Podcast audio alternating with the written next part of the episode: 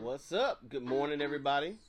Welcome to the True Gospel Morning Show with your boy Eddie D, right here on TikTok Live. We're with you Tuesdays and Thursdays, 10 a.m. to 12 noon Eastern Standard Time. Hope that you're having a fantastic day in the name of the Lord. Um, for today, we're going to be talking about deconstructing Christianity.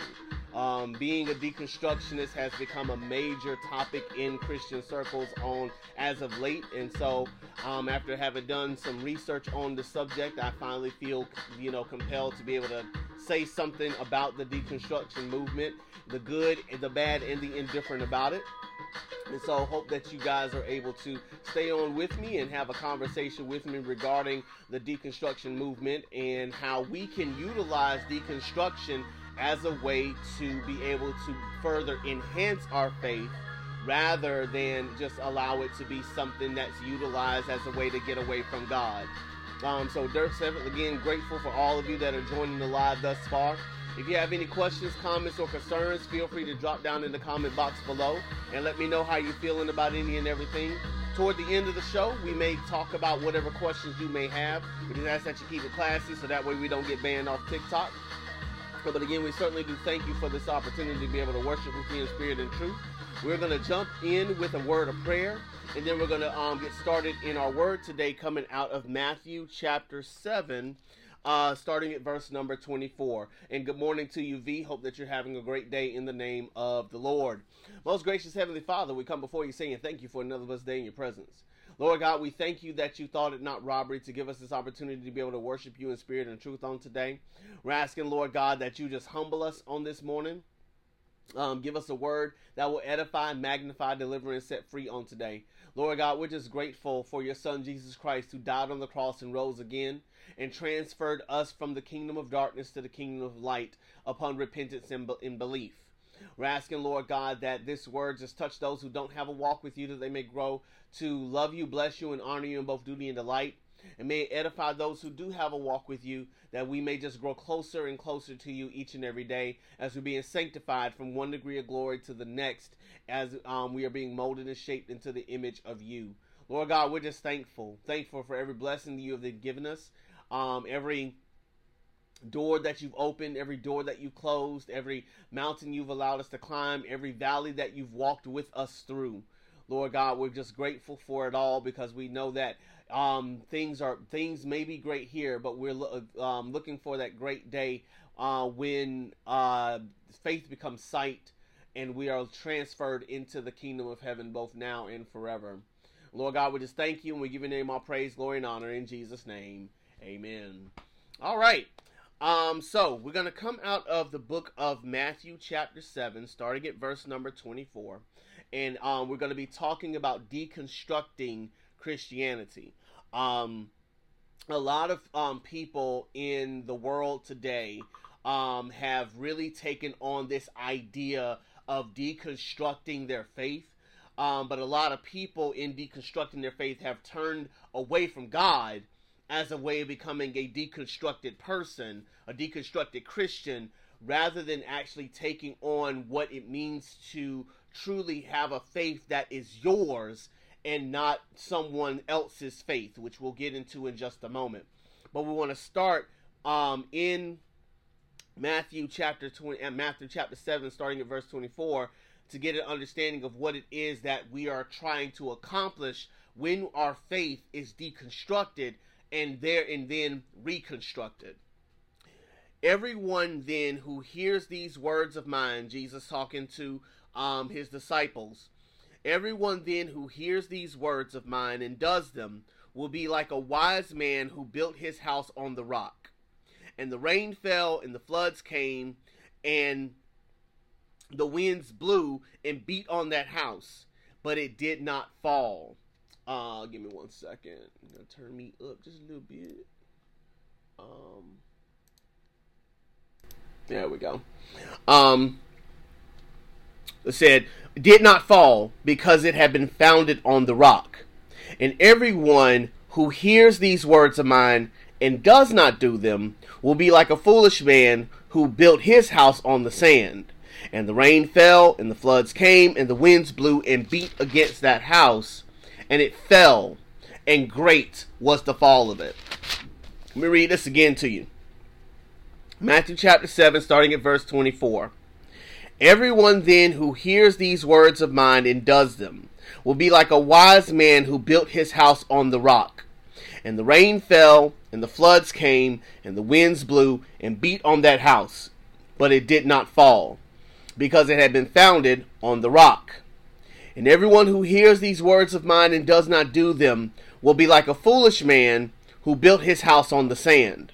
And the rain fell, and the floods came, and the winds blew and beat against that house, and it fell, and great was the fall of it. Um, with the advent of TikTok, YouTube, and you know, um, social media platforms like it, um, okay, so don't have control of the phone. Hold on, let me see if it'll let me do it now, and it will not. Okay, well, all right. As long as you guys can see me, we're good.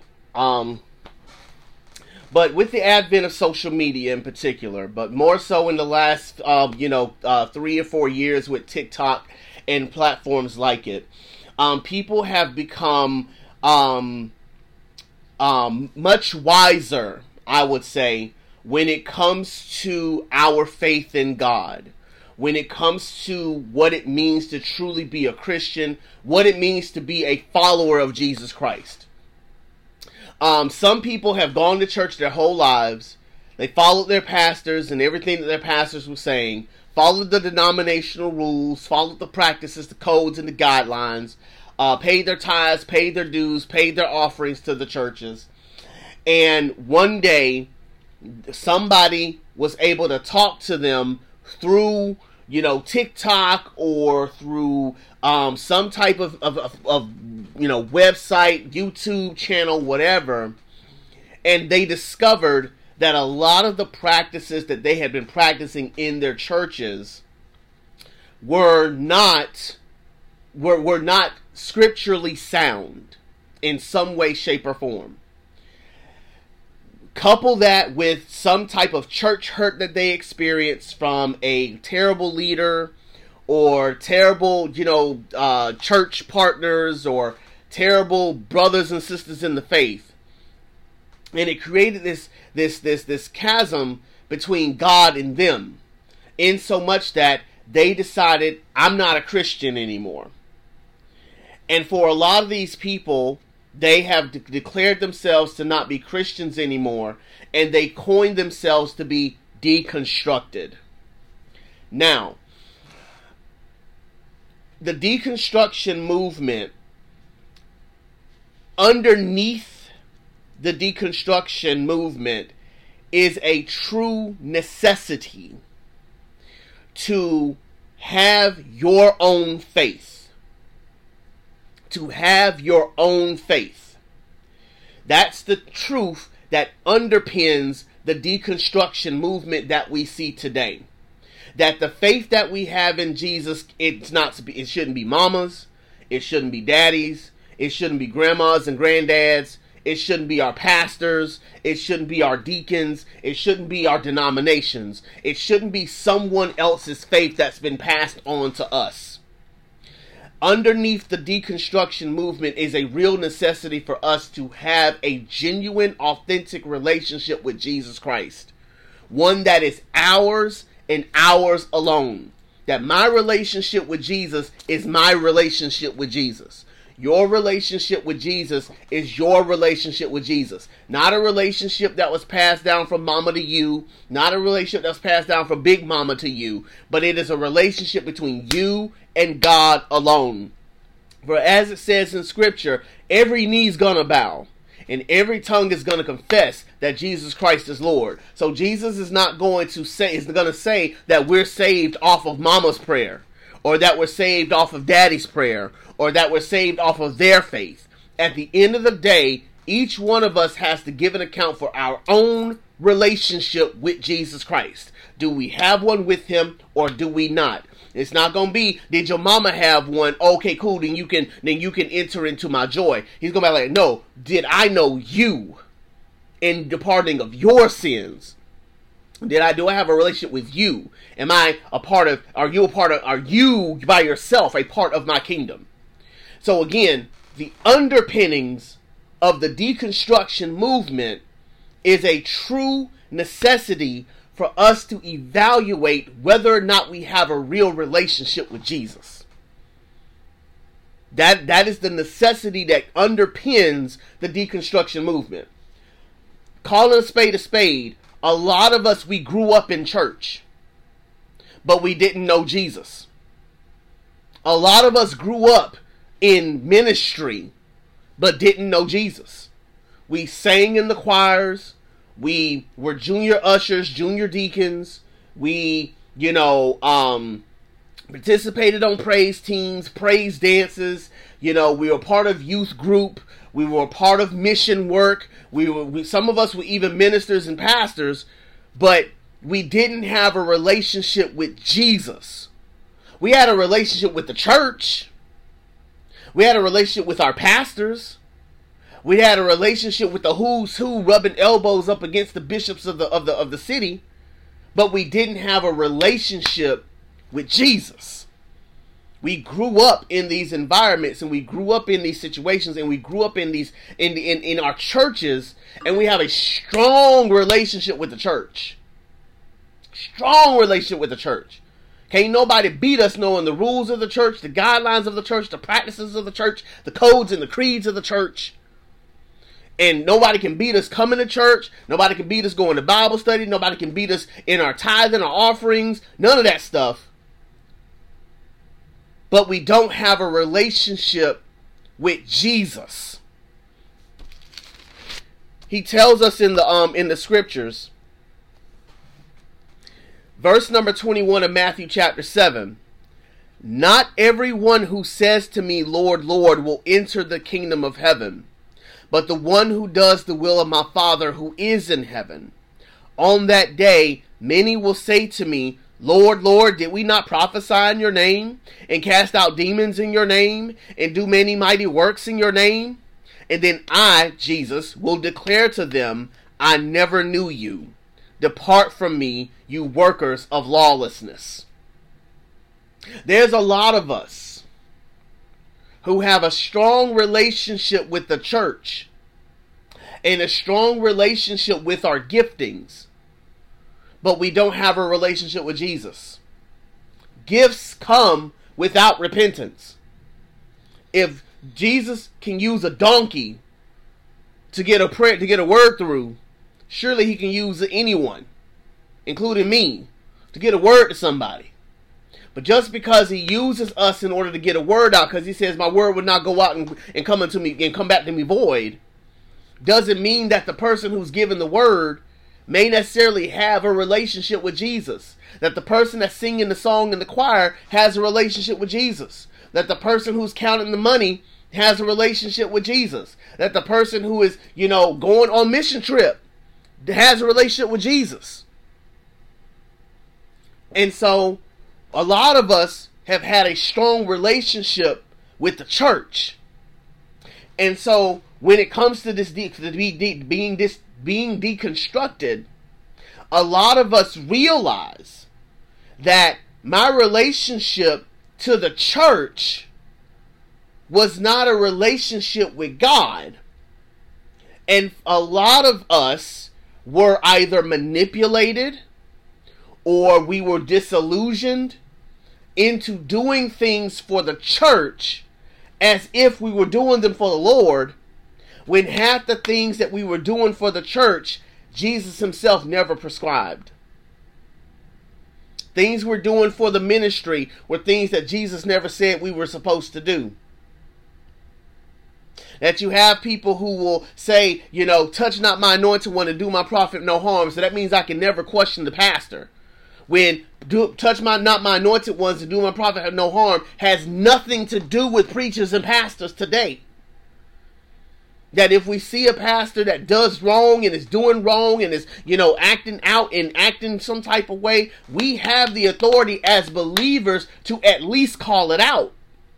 Now we call it out in love, but our our pastors and our preachers are not untouchable to where we're not able to tell them, "Hey, you know, I'm thinking you might not be, you know, doing things the way that things need to be done." You know, and I don't know whether or not I completely agree with that.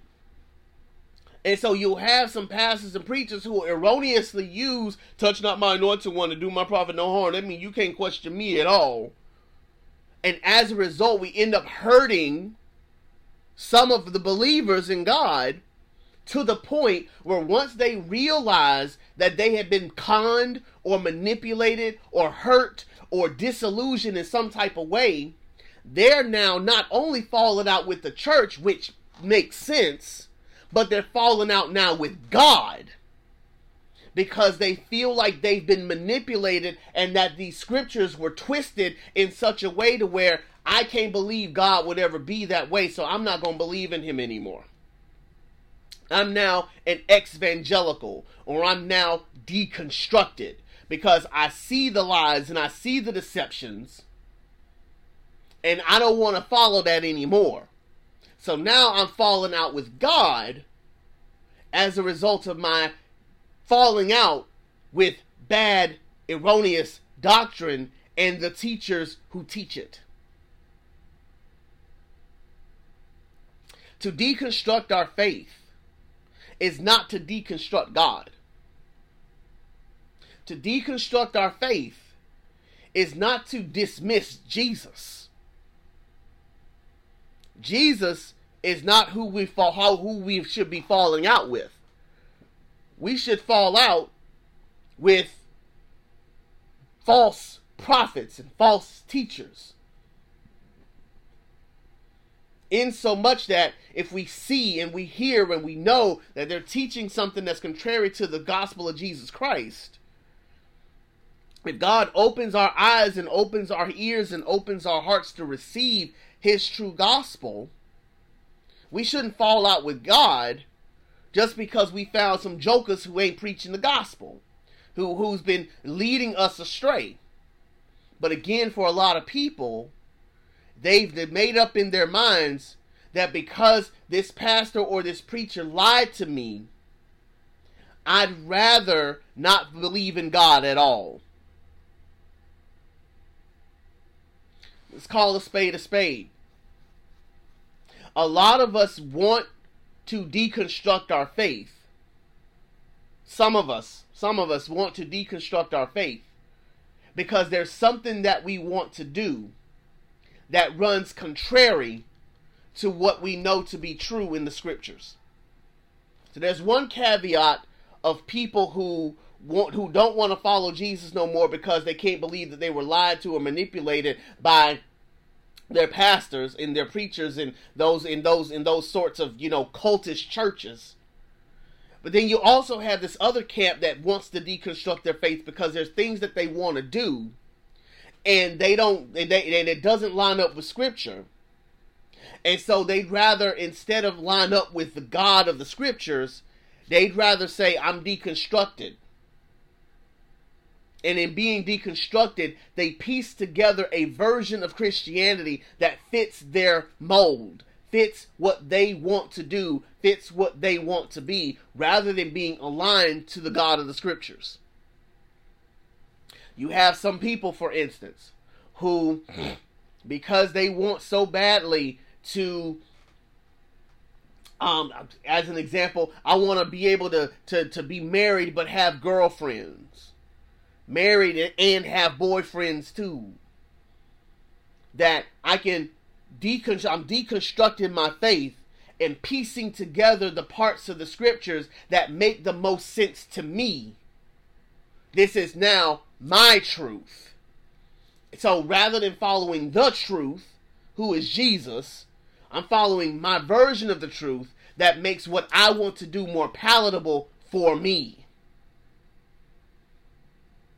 that I want to, you know, be able to um I can't even think of examples at this point, you know, but I want to be able to do what I want to do and have Jesus too. And so I'm deconstructing the parts of faith that say, you know, um, we're being molded and shaped into his image, we're being sanctified, we're being purified, cast off, you know, sin, you know, walk in the newness of Christ. We are new creations. The old has passed away. Behold, the new has come. Want to take those parts and sit them to the side, but we want to say God is love. God, God loves me. His grace and mercy endures forever.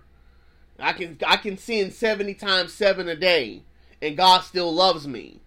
So that now gives me license to do what I want to do while still have a relationship with Jesus too. Some of us will even go so far in this deconstructionness as to pick and choose different religions to piece together a religion where Jesus is the head, but he's the head in line with a whole bunch of other people. And so you got people that are worshiping Jesus and the chakras. People that are worshiping Jesus and the the the the, the tenets of yoga. People who are following Jesus and following New Age. Following Jesus and burning sage. Following Jesus and you know following their their their cult leaders whoever they may be, following Jesus and, you know, uh, subscribing to the spiritual nuances of mindfulness and things. And this, as I'm deconstructing my faith, I'm rebuilding it so that I can be what I want to be. So that I can do what I want to do. I can have Jesus and be who I want to be. Some of us have taken on the mantras of the culture and are not trying to get Jesus to conform to it, rather than trying to conform culture to Jesus. Somebody said it on threads earlier today you know, I don't know if I can find somebody that you know that I that's worthy dating because they say that they're believer, but they out there being just as worldly at the same time. I want a righteous man, I want a godly man, but half these godly men, they just believe in Jesus, but they're not really following him. They're not really worshiping him. They just know he exists. And that's how a lot of us treat our faith today. A lot of us Christians who have deconstructed are acting as if I can piece together a version of faith, a version of Christianity that fits my agenda. And that is one of the key things that we want to be wary of when it comes to these deconstruct some of these deconstructed Christians.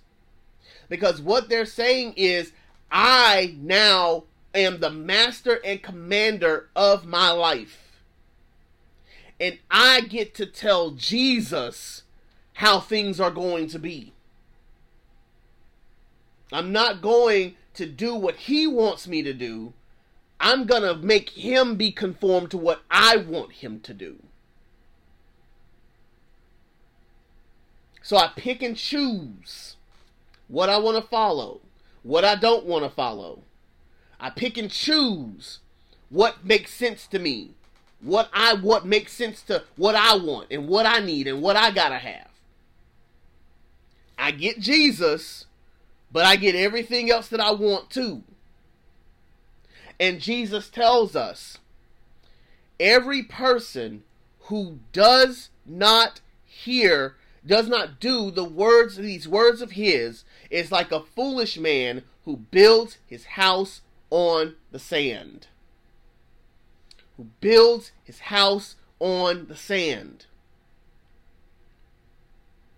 When we pick and choose which parts of the Bible we want to follow, when we pick and choose which parts of the words of Christ we want to would want to follow, when we pick and choose which parts of the gospel of Jesus Christ we want to we want to have as as, as our you know life mantras or life statements, we are saying to Jesus, I only believe you as far as what you say lines up with my life. If it doesn't line up with what I want, if it doesn't line up with what I need, if it doesn't line up with my agenda, if it doesn't line up with my thoughts, if it doesn't line up with my emotions, if it doesn't line up with my identity, if it doesn't line up with my way, if it doesn't line up with my will, then I'm pushing it to the side. I'm searching the scriptures to find the words that make sense to me. What I want, what I need, what I gotta have, what makes sense to me. And what Jesus tells us in these words today is you're gonna have a lot of people who think they're following Jesus. But a day is coming when he they're gonna when he's gonna they're gonna be called up and he's like, Lord, did I not prophesy in your name? Did I not do great works in your name? I, you were the first of the gods that I was worshiping. You were you were at the top of the list. Did I not? Does not not does that not count for something? And Jesus is gonna look at him and be like, "I never knew you. I never knew you."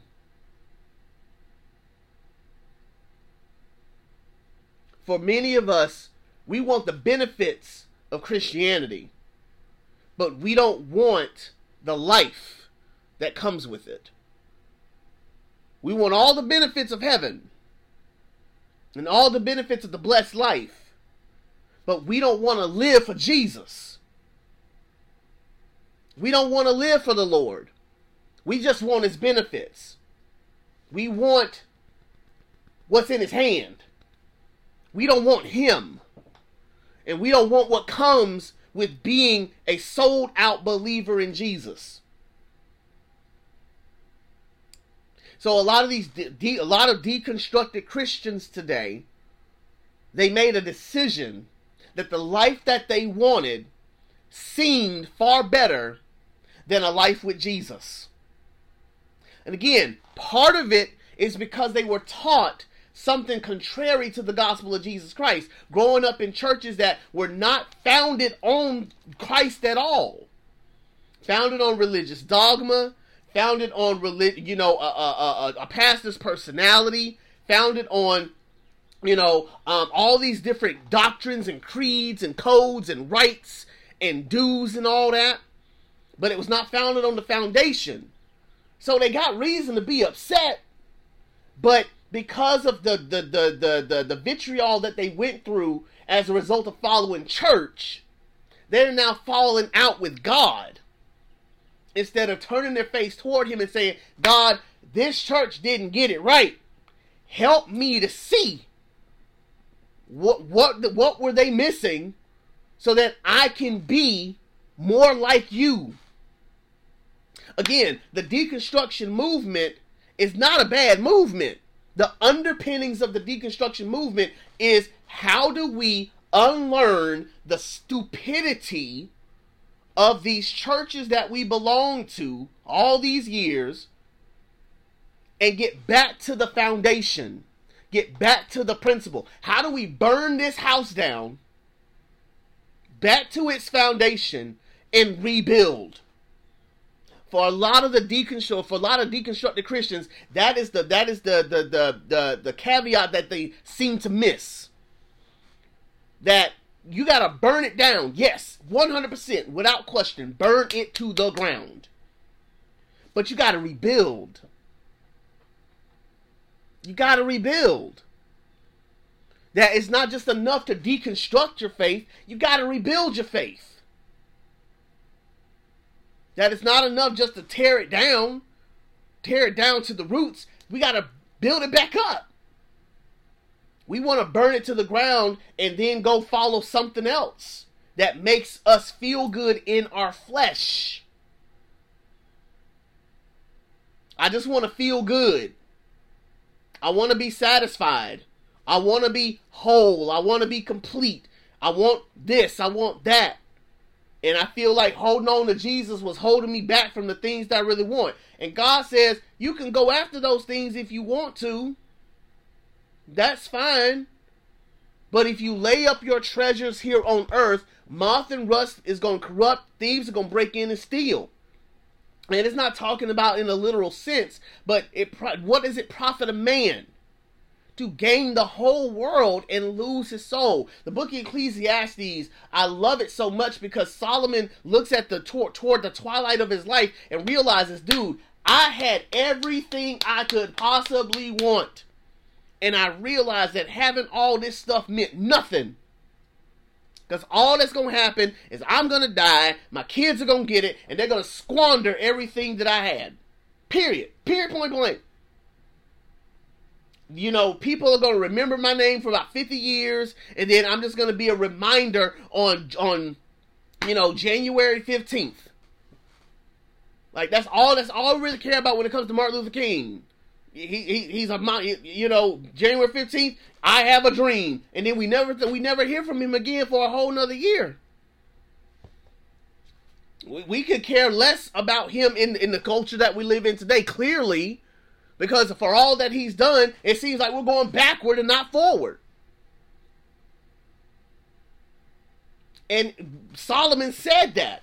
We can get we can gain this whole world, but at the end of the day, all we're going to do is be a footnote in the, in the, in the annals of history.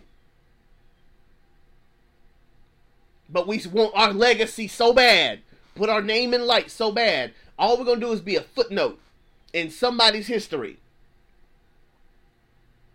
You see it happening now in our music today, where people sample these songs to the point where you don't even know where the first song came from, unless you go digging that my daughter was listening to one of my old old songs and heard the intro of it and she started singing one of the new songs from one of her new people and I was like, "Oh no, nah, baby, this is this is the original." And she was like, "Uh-uh, this is the I said, "Baby, But we want we want what we want so badly that we're willing to tear our faith down in order to get it.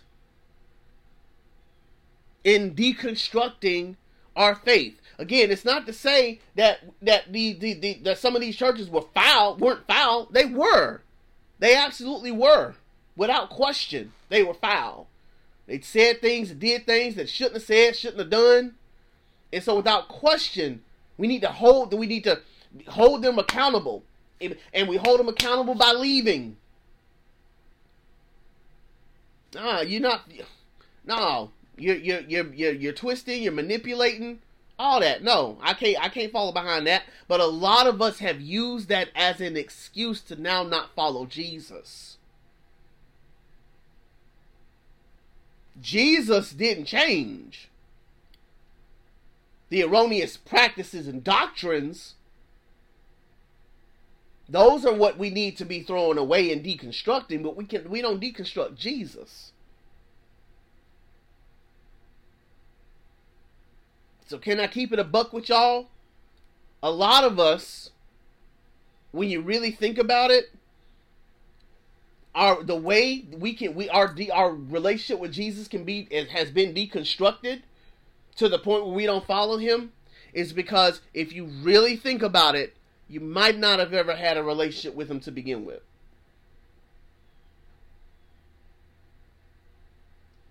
You had a relationship with the church you had a relationship with the rules. You had a relationship with the practices. You had a relationship with the rituals. And it you put on a pretty good show, even for yourself. But when you finally saw, when the wool was finally taken off of your eyes, when the veil was finally lifted, and you saw behind the scenes, you fell out with God to the point of no longer wanting to believe in Him because you saw the hypocrisy of the institutions.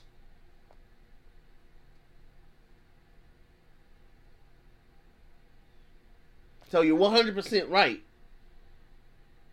The institutions got a lot of stuff wrong. Maybe not everything, but they might have gotten a lot wrong. But that doesn't mean that Jesus is wrong it doesn't mean that God is wrong. Those ministers, preachers, pastors, leaders, they will have to give an account for what they've done. And I'll take it even one step further than that. They might not have even known what they were doing because they were taught what they were taught. I say this to people all the time. Here in American Christianity, particularly in the black church of Christianity, and I use that in quotation marks because there ain't no black church, even though, you know, American culture is what it is. But the black church acts as if church history only goes back to 1865. We act as if this Bible was written in 1865, if as if Jesus existed in 1865.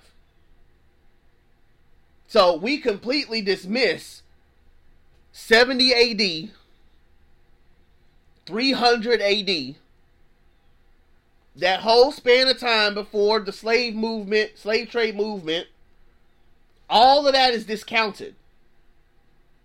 We act as if 1865 is the starting point of faith in God. And so everything that we do is centered on 1865.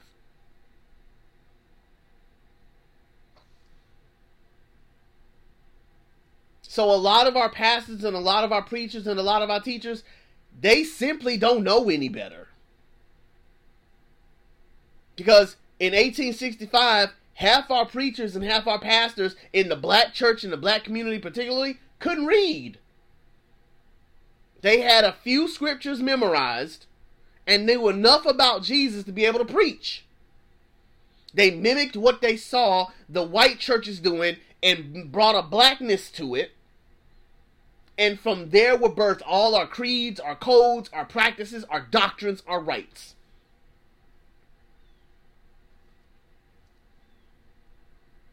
1865. So we don't look backward. We don't look backward to see like how far back our faith actually goes.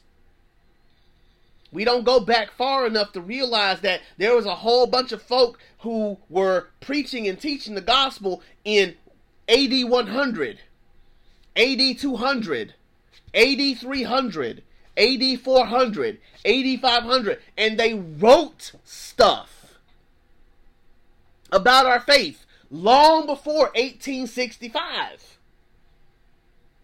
Long of 18 long before 1865. And as a result, if we take a step back enough, we'll see that a lot of the stuff that we're doing today, what nobody doing, was unheard of, was preached against back in those days. But again, for for the for the purpose of this conversation, a lot of our preachers and pastors today were taught by pastors and preachers and teachers who knew nothing of church history, knew nothing of the tenets of our faith, knew nothing of what was deconstructed back in AD 70 in that time frame. And so those pastors and preachers and teachers are only teaching what they knew. It doesn't give them a pass per se because the the knowledge is there.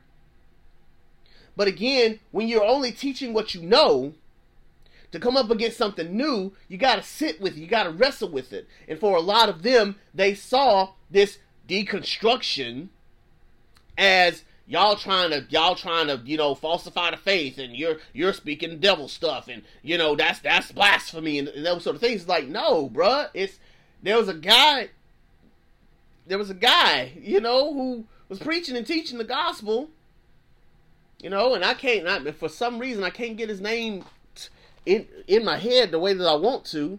I know um, Horatio was one of them. Um, gosh, um, um, let me see. Forefathers of the of faith.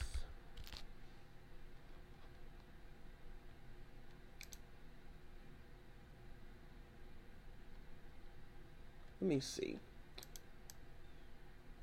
um, of the faith in the first, in the second century.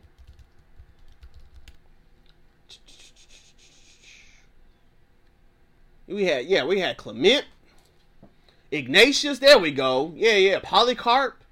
Um, who else who we had? I know his name. Oh, it's gonna bother me till I find him. What is this man's name? Starts with an A. Lord have mercy.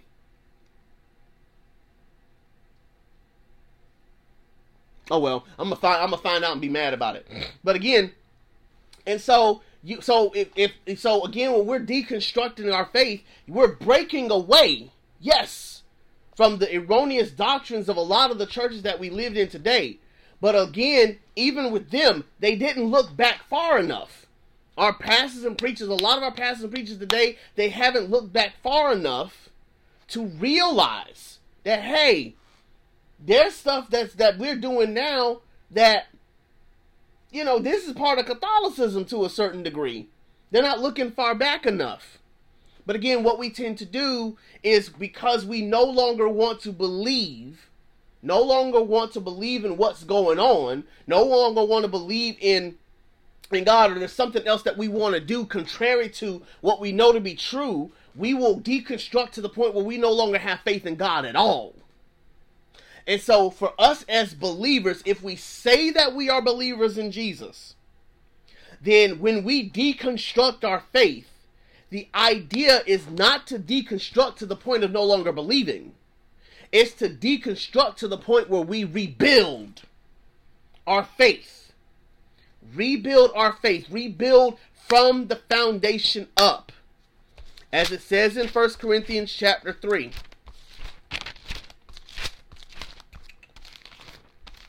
First Corinthians chapter 3.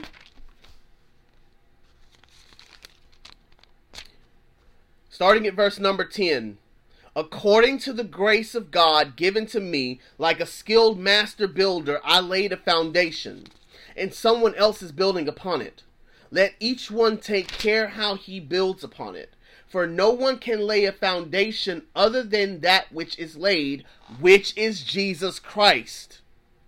Not your favorite pastor, not your favorite bishop, not your favorite, you know, um deacon or your favorite, you know, um TikToker, you know, not even me.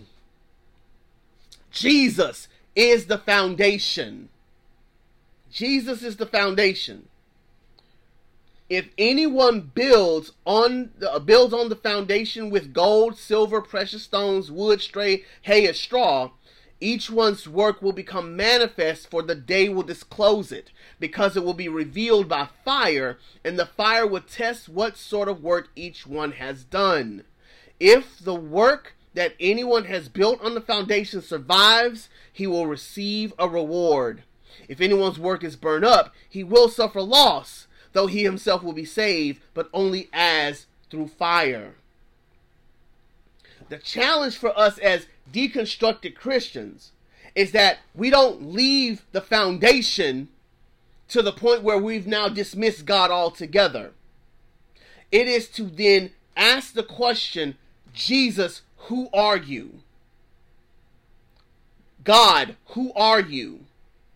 And through the power of the Holy Spirit that's been given to us upon salvation and belief, we search the scriptures in order to deepen our relationship not with the church, but to deepen our relationship with the Lord, to deepen our relationship with Jesus Christ, to search the gospel of Jesus Christ and to data mine the crap out of it to where we get all of the rich and precious jewels that come from the gospel of Jesus Christ to further build upon the foundation which is Christ.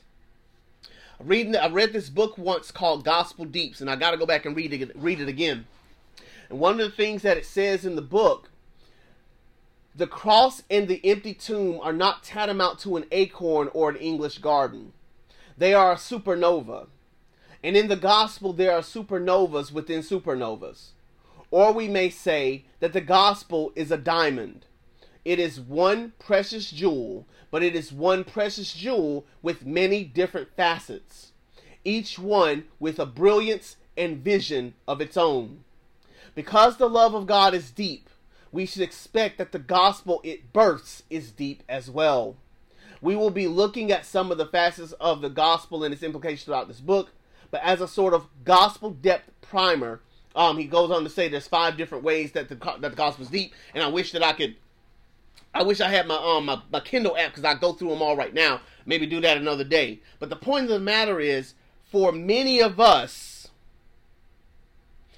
we graduated. We graduated from the gospel.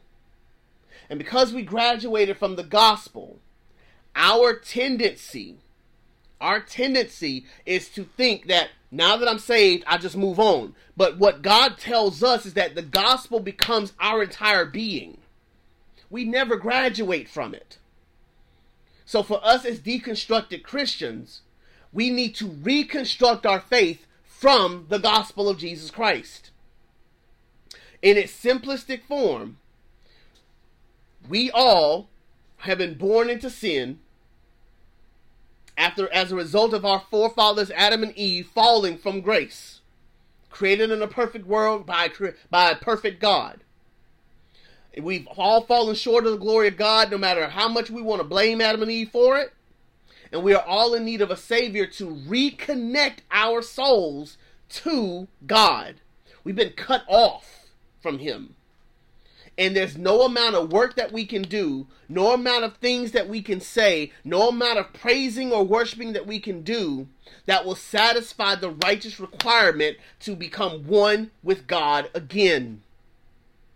So, Jesus, in his infinite love, mercy, kindness, wisdom, and grace, became sin for us by living the, le- the life that we couldn't live, the perfect life we couldn't live, dying the death that we deserved, de- defeating hell and rising again, and thereby crediting us with the free gift of righteousness, the free gift of salvation upon repentance and belief, a denouncing of all other gods, all other things, and saying that God and Christ are the uppermost of our affections, our attentions, and our allegiances.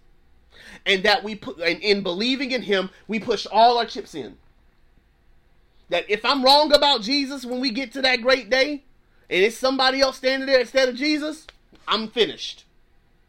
That is the gospel of Jesus Christ. There is so much to mine from that simple from that simple that simple summary of the gospel of Jesus Christ.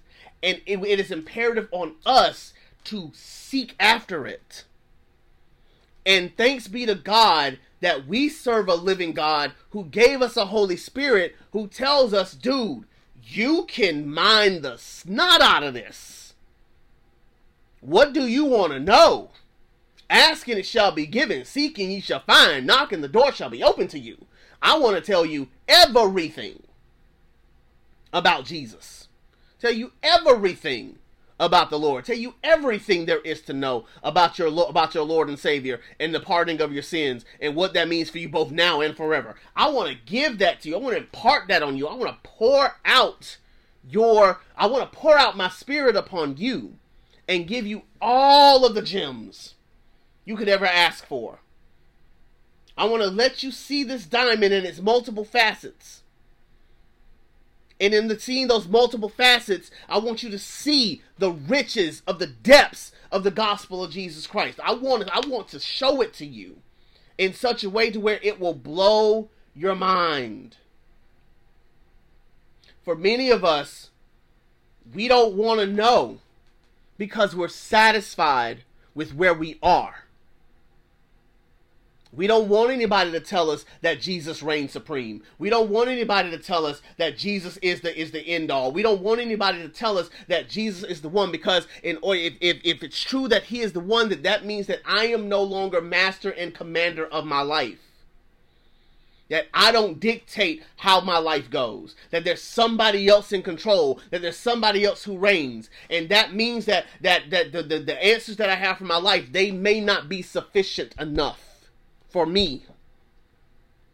There's some of us who have been hurt by whatever situation or what circumstance that happened in our lives. And as a result, how could a good God, you know, do this? Or how could a good God do that? And somebody came with with a, with a perfect counter. Okay, what did the universe do?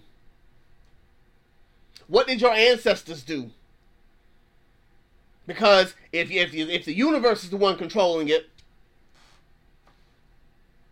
where were they? Where was the universe when these same things you're you're mad at God about happened? Why are you not mad at the universe?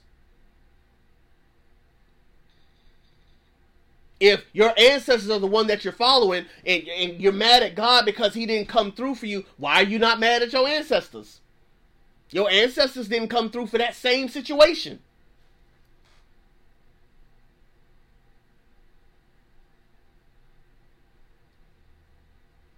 The same way that we will data mine for the things that we want, Christ says, data mine for me. But here's the catch. And, and, and, and, and so, as I'm saying that, once again, sometimes for us, for some of the deconstructed Christians who've gone to the point where they don't believe in God anymore, it may be that they never had a relationship with the Lord to begin with. Because as it says in Ezekiel chapter 36, God has to give us a heart to love Him.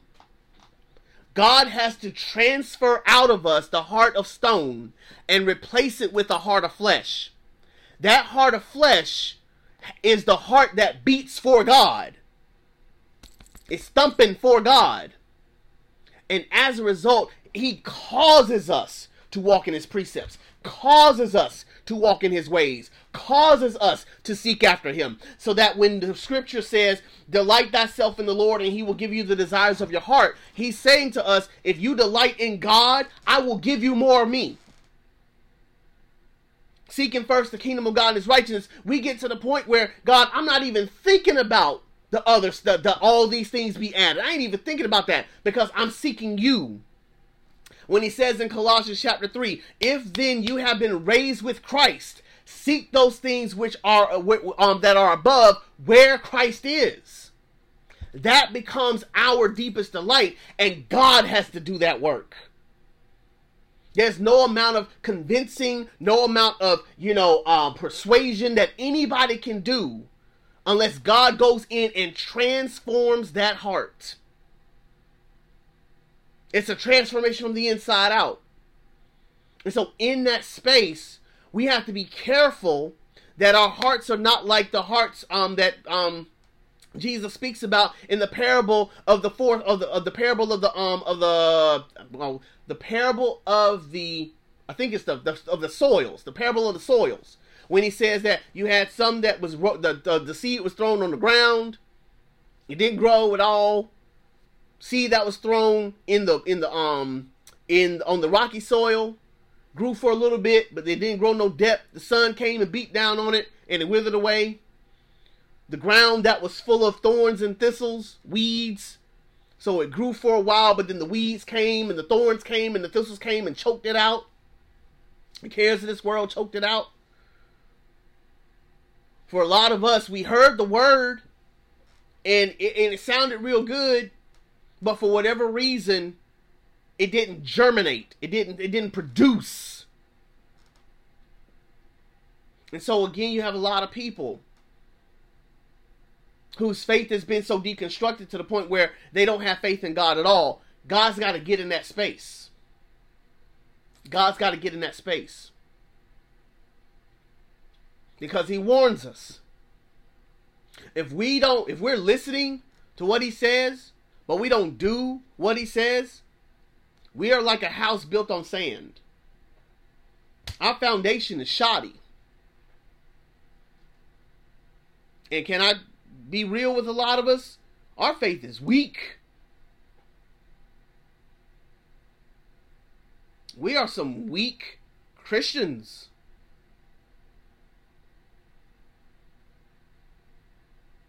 We sit comfy in our chairs, drinking our coffee, eating our donuts for worship service. We sing the songs, we hear the word. But when it comes to our day to day, we are weak. And that's that's that's regular believers. I'm talking regular believers. So you can only imagine the deconstructed ones. The ones who have deconstructed so far down that they no longer have relationship with God they deconstructed their faith so far down so that they can figure out how to fit in what they really want to do in faith. instead of following after Jesus and, and, and conforming to his image.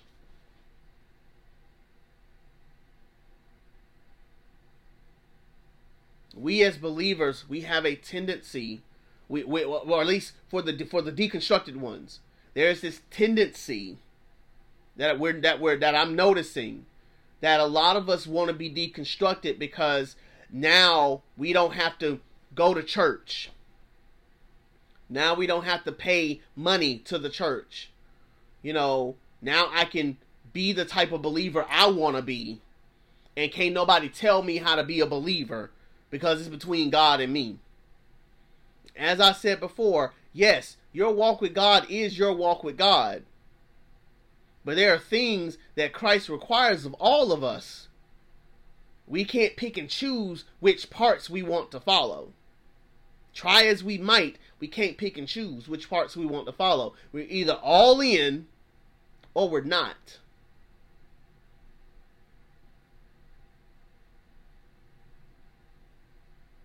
And so, how do we then reconstruct a deconstructed faith? How do we reconstruct it? The first thing that I suggest we all do is we first got to have a relationship with the Lord. Do you believe in Jesus Christ? Do you believe in Jesus Christ that He is the Son of God, that He died and rose again for our sins? Do you believe that Jesus was raised from the dead? Our scriptures tell us you confess with your mouth and believe in your heart that Jesus Christ is the Son of God and that He is risen from the dead, you are saved. And only God can know that. I can't know that. Only God knows that. So you gotta know so you gotta know it for yourself. It's between you and him. If you confess with your mouth and believe with your heart that Jesus Christ is the Son of God, that he raised and got God raised him from the dead, you are saved. You you are renouncing and denouncing all other gods, and putting Christ at the uppermost of your attention, affection, and, and, and, and allegiances. Pushing all your chips in and saying, "I believe in Jesus" to the point where if it ain't Him at the end of this light, I'm done. Over with. You are saved. Second, we got to know what the gospel is. We got to know what the gospel is. Because for many of us, we don't we don't know. We just we simply do not know what the gospel of Jesus Christ is. We we know a lot of church, but we don't know the gospel. And so I encourage us to dig into our word, to understand what the gospel of Jesus Christ is, read some books, on the gospel written by some some some some some dynamite, you know, home run hitting pastors and theologians to understand and unpack the gospel. You, you don't have to be heady about it, but you need to know what it is that so here's the reason why I say people need to know what the gospel is. You need to know what saved you. You need to know what saved you. Can I call a spade a spade? I didn't know what the gospel was until 2014. I had been preaching for 10 years. And never once had anybody presented the gospel to me. No one. No one had, had, had proclaimed the gospel to me. So it's imperative that we as believers know what saved us. The gospel of Jesus Christ is not limited to just pastors and preachers. All of us have been saved by the gospel, which means all of us should know it.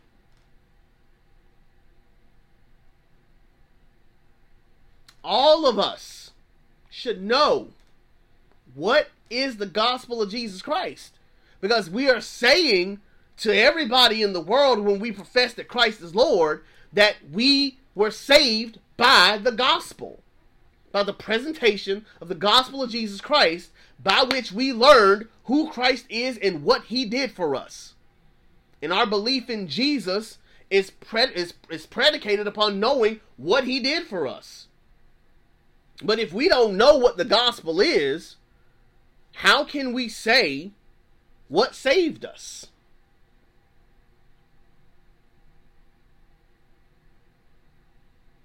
So it's imperative that we study the scriptures and study some some some some sound doctrine to know what the gospel of Jesus Christ is. Furthermore, as you are building upon your faith, I'm not going to say, well, let me say it like this. Let me say it like this. Make sure that you are going to somebody's church that is preaching and teaching the gospel. Because listen, I, I I love online. I love the the platforms and things, but y'all, we gotta go church, man. We, we gotta go. We gotta we gotta assemble. We gotta assemble. Now, church is a relative term. I'm not saying you gotta assemble in a 501c3 organization where two or three are gathered in His name. He is in the midst, but you need to be gathering with two or three regularly. That needs to become a regular rhythm so that you guys are molding and shape are are are are, are, are, are um, words sharpening one another as iron sharpens iron. We're not meant to walk this life alone. We're not meant to walk out this faith alone.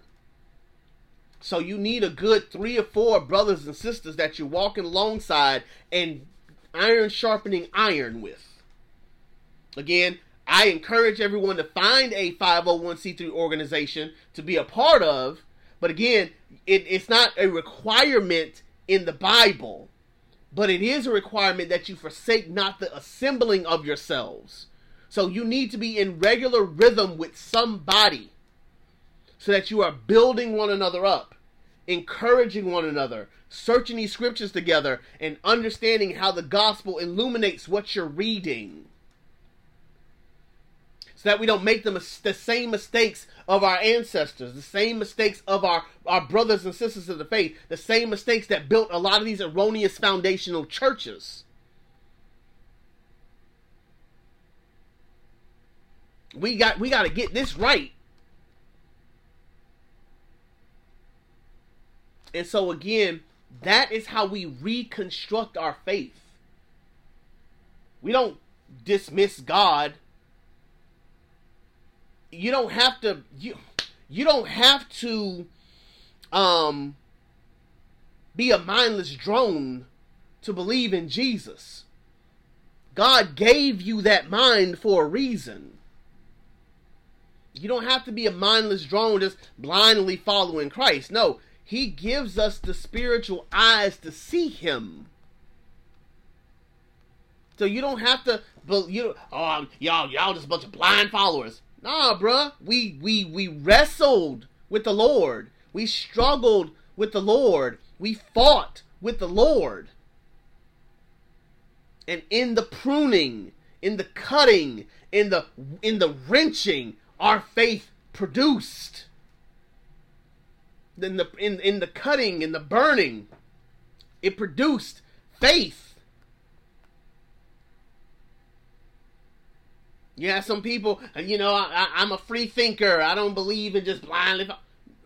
You shouldn't blindly follow. You should know your Jesus. You should know your God. And he makes it such to where, yes, we're walking by faith and not by sight. But that doesn't mean that we're we're oblivious. We know him because he gave us the ability to know him.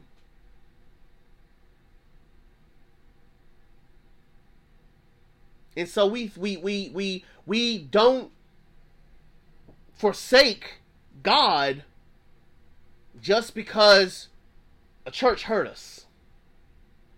We don't forsake God just because we're mad at a particular church for doing things a specific way.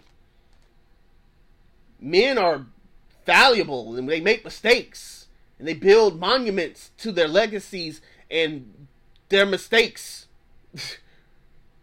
God is simply saying to us, hey, don't forsake me. Maybe get from up under them, but don't forsake me. Again, I say, a lot of our ancestors, going back to, to days of slavery, they only knew what they knew. And they didn't know how to read. They, they did they just they did they so they knew what they knew and they built their foundations upon what they saw other churches doing. They didn't know any better. We do. That doesn't mean we fall out with God because we're falling out with the erroneous doctrines from which these churches were built upon. Oh, they ain't falling out with God. God didn't necessarily tell them to do that. But a lot of people still got saved and delivered and set free, even in the midst of the erroneous doctrines.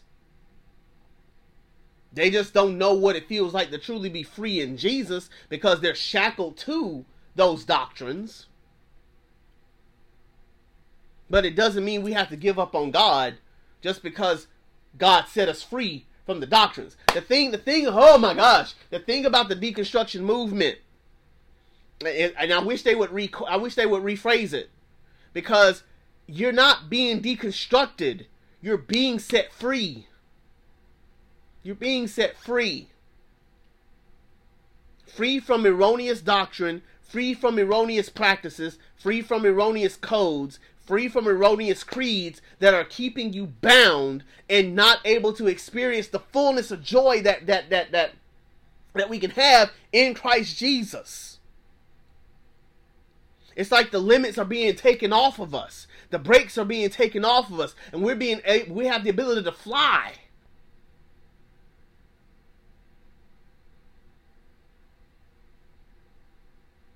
But for many of us, we are deconstructing our faith to where we're shackling ourselves to something much more much more sinister.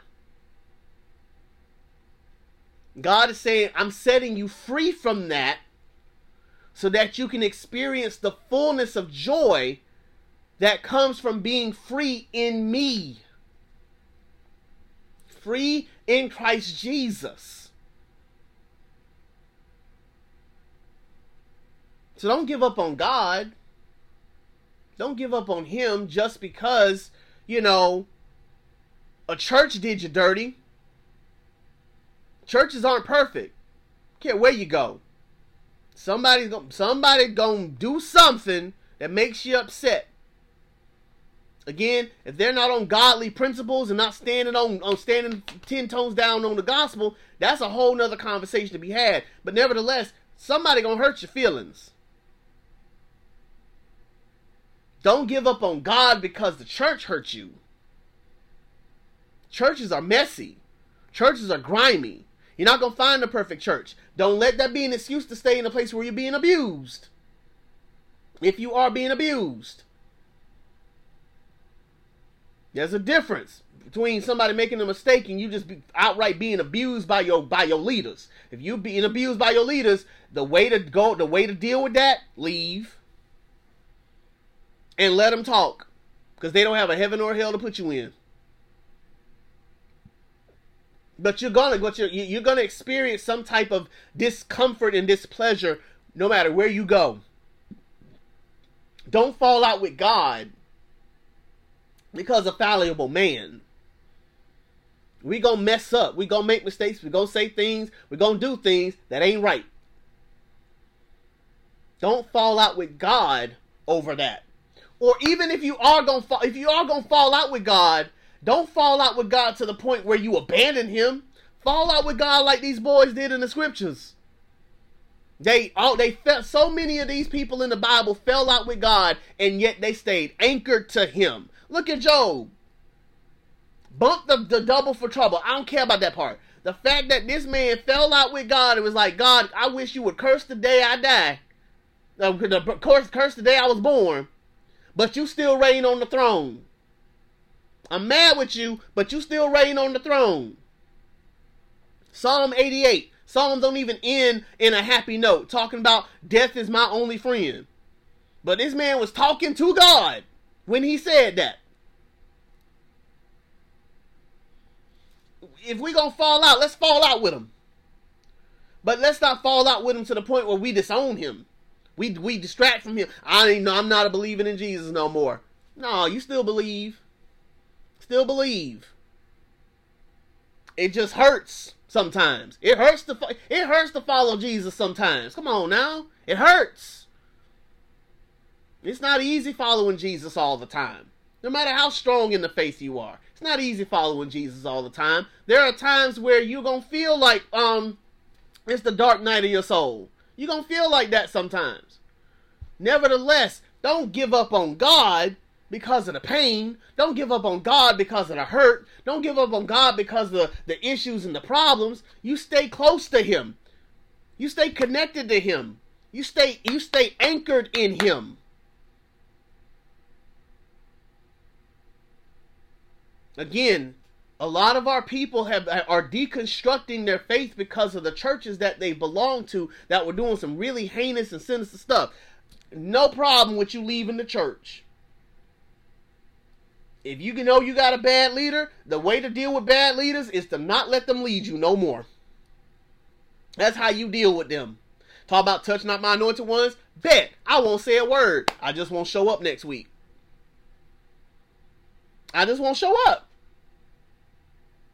There are too many churches in America, too many churches in your city for you to be anchored to one place if you know that person is not leading you toward righteousness, not leading you toward Christ, not leading you in the way that you should go in the Lord. So don't stay where you know he ain't where the where the gospel's not being taught. Don't stay there. Leave. But don't leave God. Don't leave Jesus. Because again, we know, believer and unbeliever alike, we know when we hear the gospel. We know when we're hearing Jesus. We know when we're hearing the truth. So don't fall out with God just because your leader might have done something dumb. If your leader's doing dumb stuff and they don't look like they're going to be repenting of their dumb stuff, leave them. But don't deconstruct your faith to the point where you no longer have any. Deconstruct your faith back to the foundation, which is Jesus. And then build that sucker up. As long as the foundation stays on Jesus, everything else will take care of itself. But you got to break it down to the foundation and make Jesus that foundation. Not your church, not your denomination. Because only on the foundation of Jesus Christ will the house stand. When the trials come and the tribulations come and the issues come and all that comes with that, only a house that's built on the rock of Jesus Christ is going to stand. If it's built on anything else, it's going to fall. It's going to fall.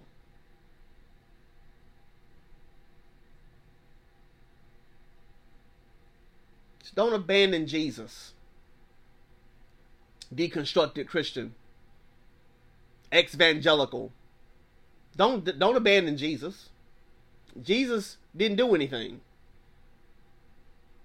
Jesus is the one you should be running toward, not running away from.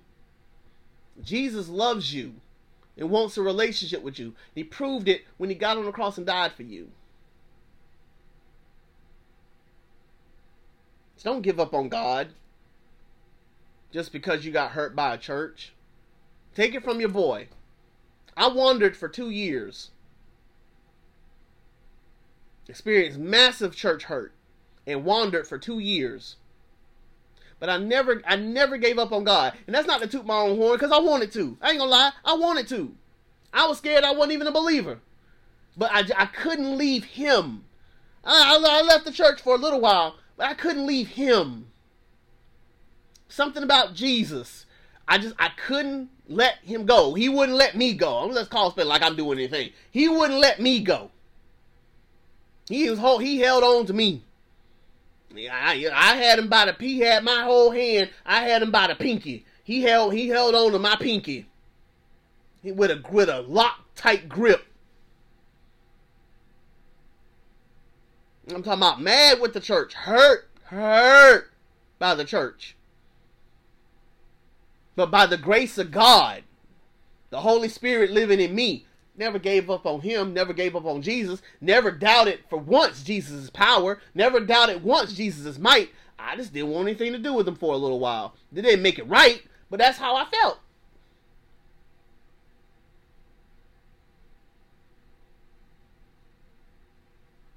But I never came never came out of my mouth, Jesus doesn't exist. God doesn't exist. Mm-mm, couldn't fix my mouth to say that. I knew he existed. I knew what he had done for me. See, a lot of people today, in order for them to do what they want to do, they got to step over the cross. They have to pretend and delude themselves into thinking that Jesus doesn't exist in order to justify what they want to do.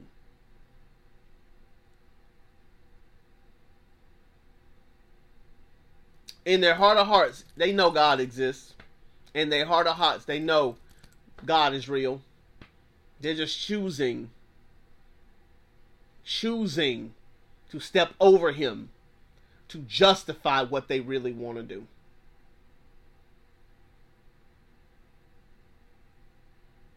So I'm encouraging all of us today. I've talked a while. If you are in this deconstructed movement, and you're in this place where you are trying to figure out who Jesus is for yourself and not who Jesus was to your mama, to your daddy, to your grandma, to granddaddy, to uncle and them. Be encouraged. Seek Jesus. So I promise you, as scriptures tells us, if you ask, it shall be he shall be given to you. If you knock, he will open that door. If you seek him, he can be found. He has promised to pour his spirit onto us the more we ask of him. So, if you're in that deconstructed movement, you're trying to figure out what does it really mean to be a believer? What does it really mean to be saved? Seek Jesus. I promise you, your deconstruction can turn into reconstruction. You don't need to be deconstructed your whole life. You can be deconstructed for a season, but at some point you need to rebuild. Rebuild your faith. By the grace of God given to each and every one of us, your faith can be rebuilt if you give God the opportunity to show you who he really is. To break away from all of the the the erroneous doctrines and the erroneous creeds of a lot of our institutions. Not all of them, but a lot of them. Tear away from those things. And in doing so, receive the power and the might of the Almighty God. Because he promised we can have it. It's not reserved for the preachers and the pastors. Us ordinary, everyday Christians can have this same power that Jesus used to get up out that grave in us. You're watching the True Gospel Morning Show with your boy Eddie D right here on TikTok Live. We're with you Tuesdays and Thursdays from 10 a.m. to 12 noon. Want to thank you guys for the 1,200 likes that we have received thus far, and want to thank V for the um for the flame. I appreciate that so so much from the bottom of my heart. Every like, every comment, every follow, every share, we appreciate y'all so so much. If you've missed any part of this message or would like to listen to past episodes, you can go right now to Spotify and Apple Podcasts and subscribe to the True Gospel Morning Show, the podcast. Listen to every episode from inception to now. When we come back, we're going to go through the questions that were put through the chat and answer as many of them as I can. If you have any questions, comments, or concerns, hit me up in that comment box right now. This is your chance to ask any question that you have, and I'm gonna answer questions till I can't till I can't talk no more. So if you got a question for me, hit me down in that comment box below. And again, I'll answer every and all questions until it's time for me to go. And so again, take this opportunity to do that, and we'll be right back in just a moment.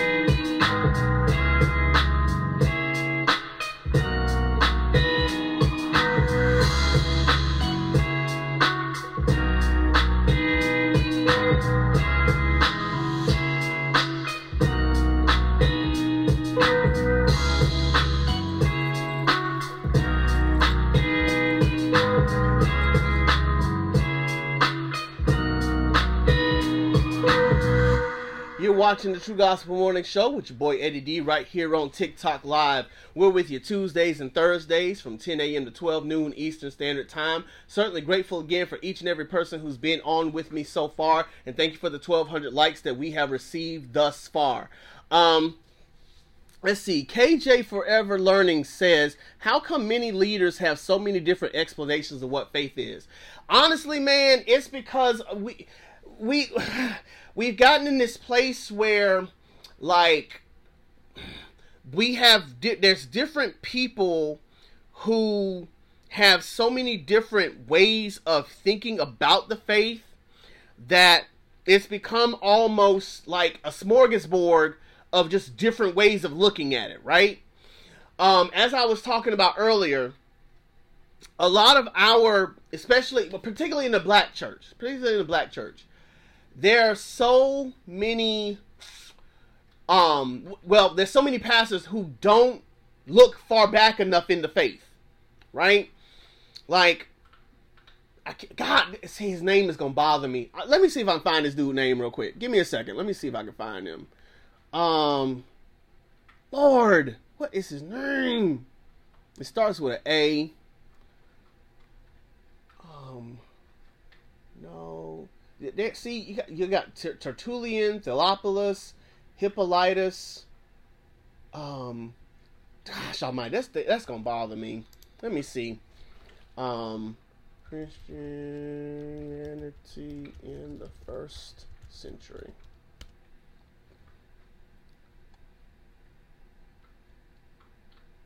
I know the man name. Starts with an A. Augustine. Ah, got it. Thank you, God. I've been waiting. I'm trying to get that. Okay, so for example, you got a guy by the name of Augustine who was in like the first, the the first, second, the first and second century, right? He was like one of the forefathers of our faith.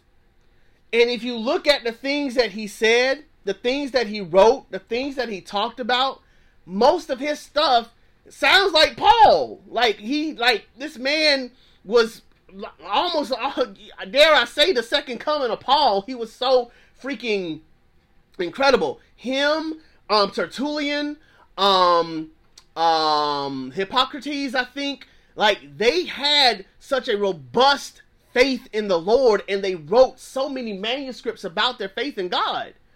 But how many black pastors do you know that know about that. Honestly. Have any of them ever heard of C.S. Lewis? Have any of them ever heard of um A.W. Tozer? Have any of them ever heard shoot of any of the modern folk today? No. No. And it's because we have gotten to a point where our faith in God is so individualized that everybody has an opinion, but nobody's searching the scriptures anymore. Everybody has an opinion about the Lord, but nobody's saying, Thus says the Lord. And that's the problem with why we have so many different explanations. Because no one's talking about a lot a lot of people are not saying what thus says the Lord anymore. They're giving you their opinions.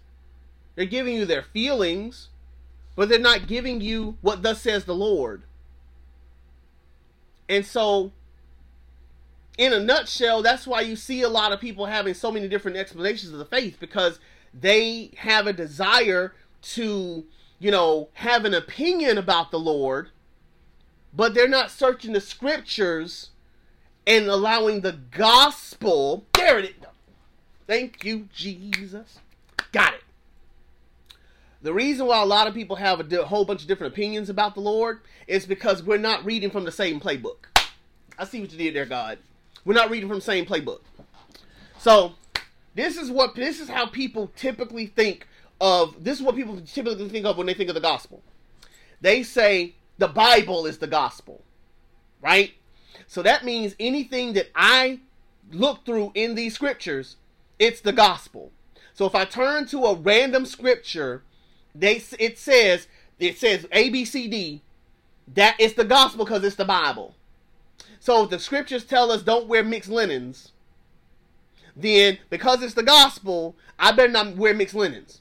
That's that's my opinion. That's how I feel about it, and that's what the Bible says. we're not reading from the same playbook though.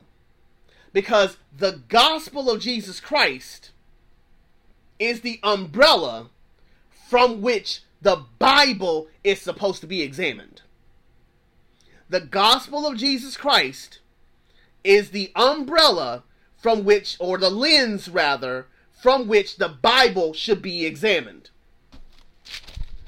In the book of Luke,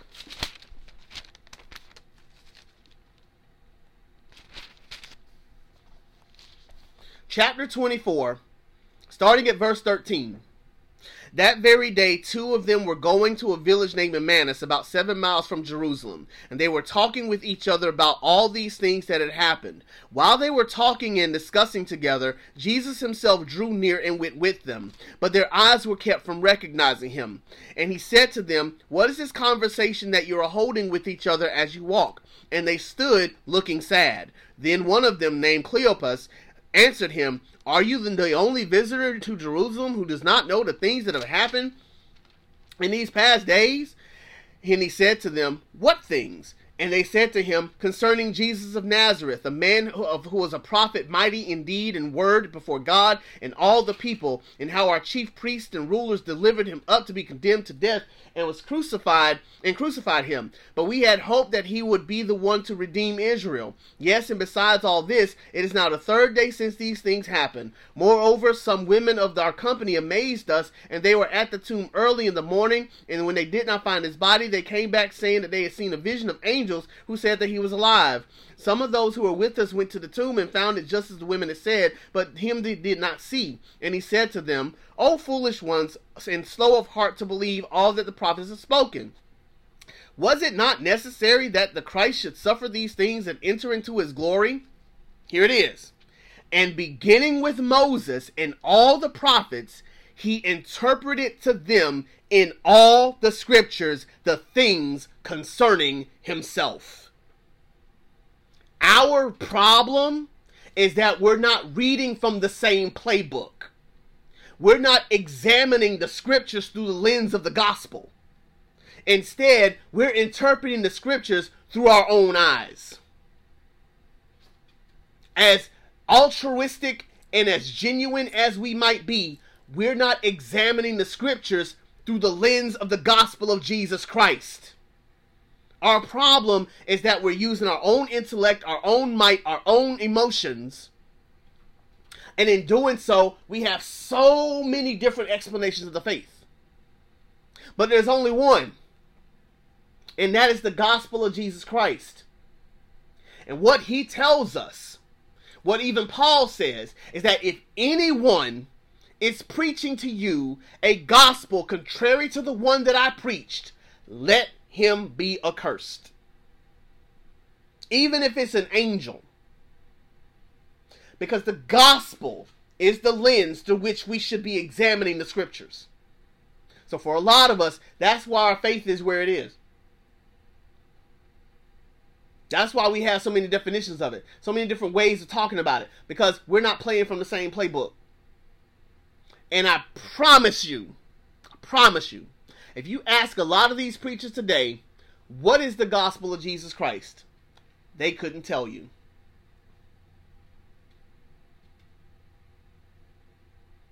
You think I'm you think I'm playing? My own my call spade a spade. Love my granddad. Loved him, you know, when he was alive. I asked him one day, what is the gospel of Jesus Christ? He quoted Psalm, uh, um, Romans 116. Um, it's the power of salvation to those who believe. I said, okay, but what is that? What is that? Like, what is the gospel? It's the power of, uh, it's the power unto salvation for those who believe. Okay, but what is that? And he said, well, we're not gonna know everything.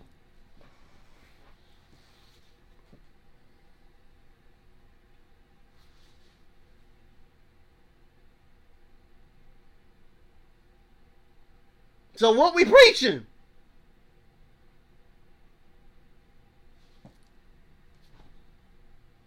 So that answers that question there for you. Hope that hope that was helpful. Hope was that helpful.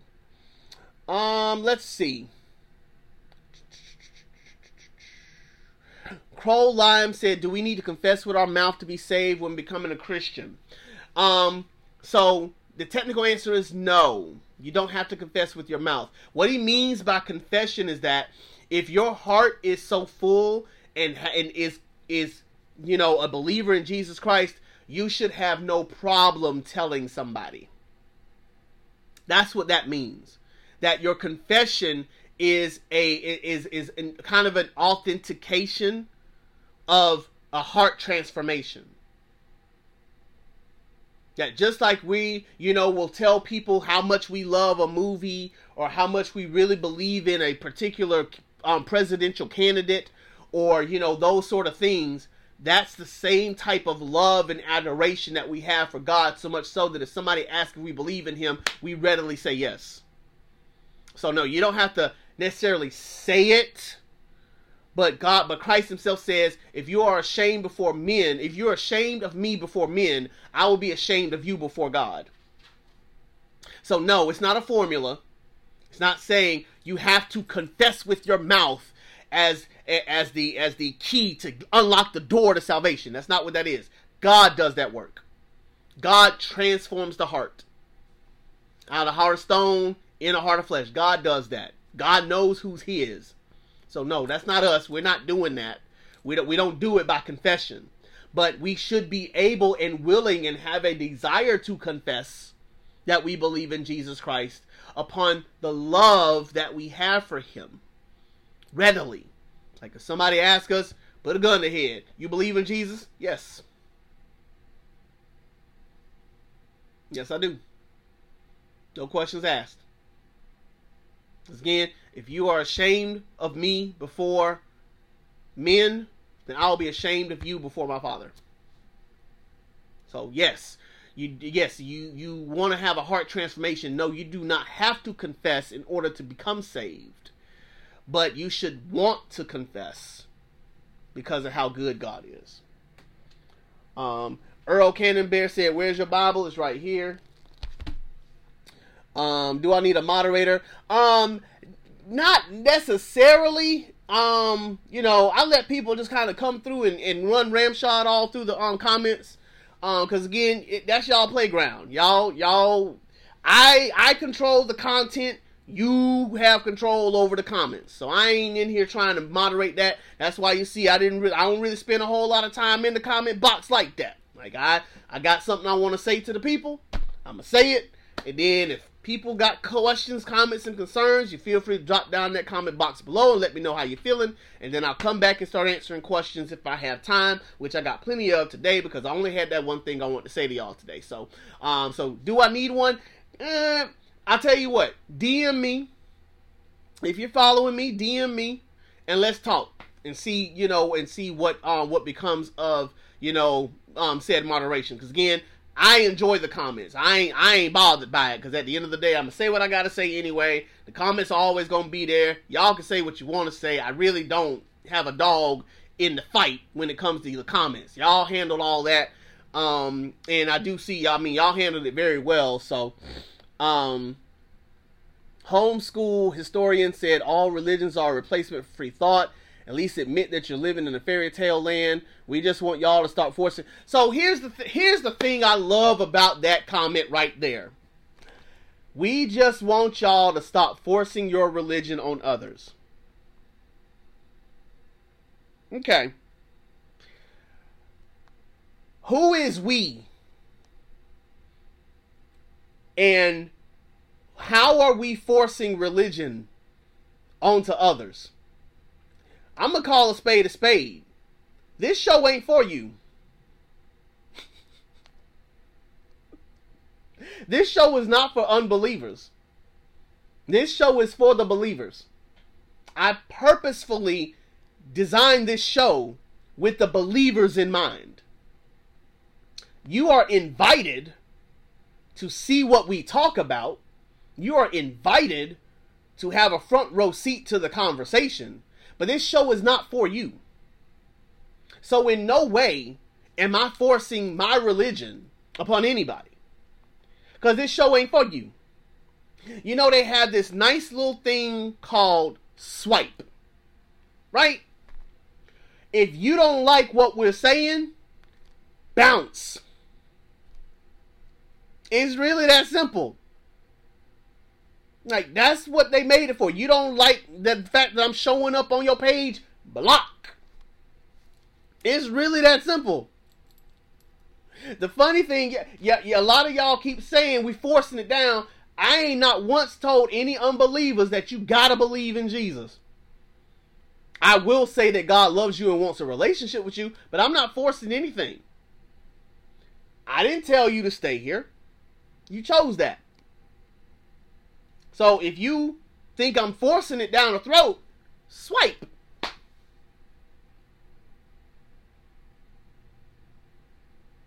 God loves you and wants a relationship with you. But I didn't invite you here.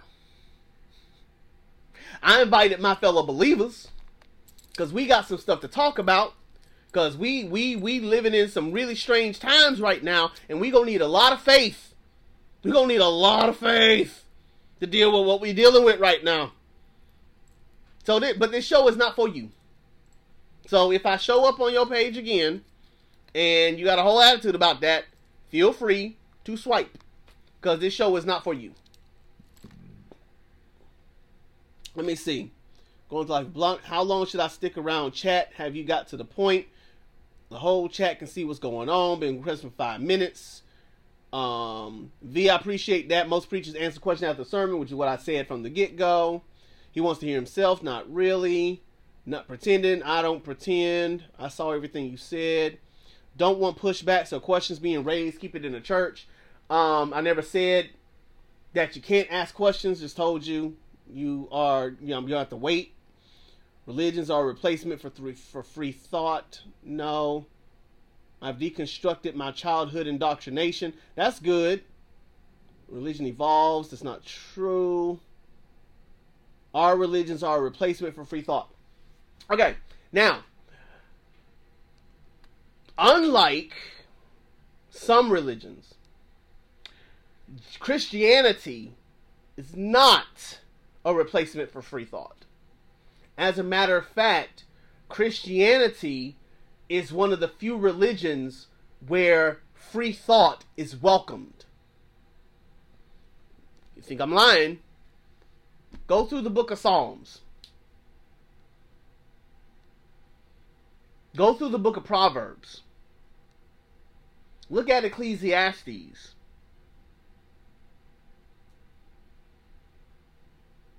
Look at Job. Song of Solomon to a lesser degree.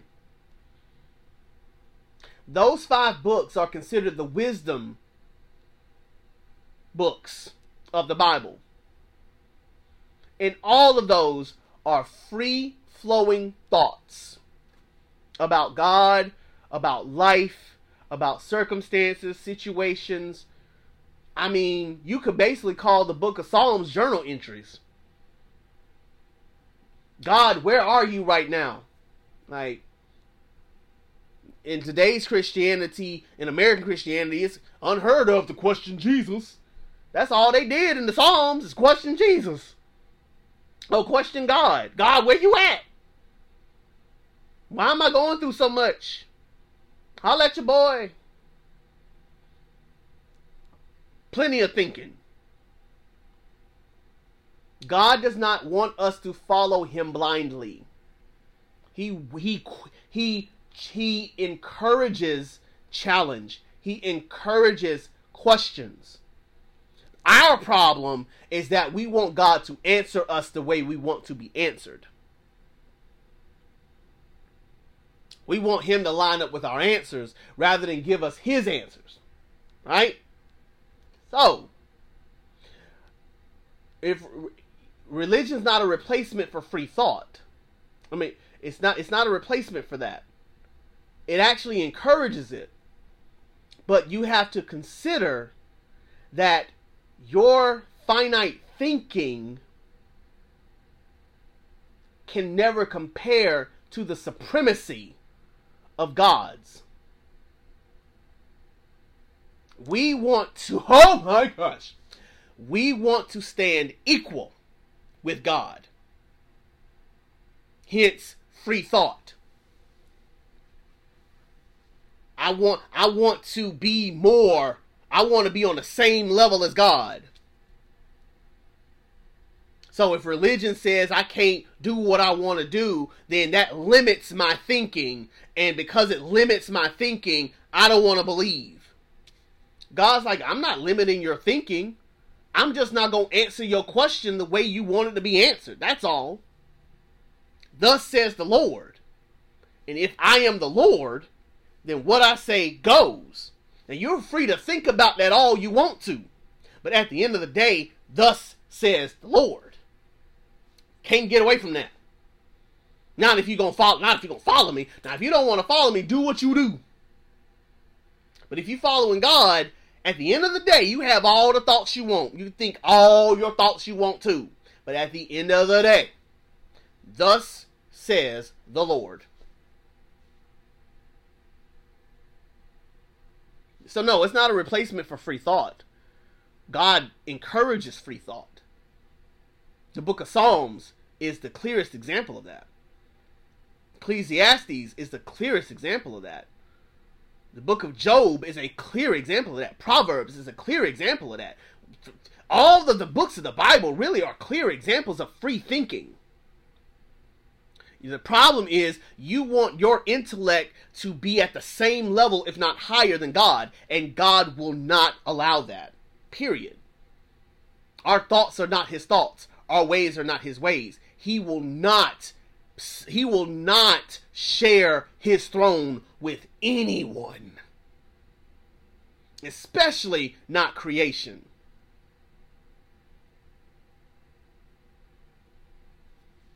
You can be mad about that if you want to. I'm, I'm not taking your feelings from you. You can be mad about that if you want to be. But at the end of the day, religion is not a replacement. Our religion, Christianity, is not a is not a replacement for free thought. Just ask Augustine. Ask Hippocrates. Ask Tertullian. Ask Dionysus. Ask ask them. All they did was think. Martin Luther, all he did was think. C.S. Lewis, all he did was think. A.W. Tozer, all he did was think. God ain't trying to take your thoughts from you. He just wants you to line them up with him. That's all. Don't read the chat. Yes. Jesus died for Neanderthals. Yes. Jesus cannot save you. That's not true. We answered that one. How do you learn all that? That's good. Top of the other gods I worship. Blah blah blah. Um.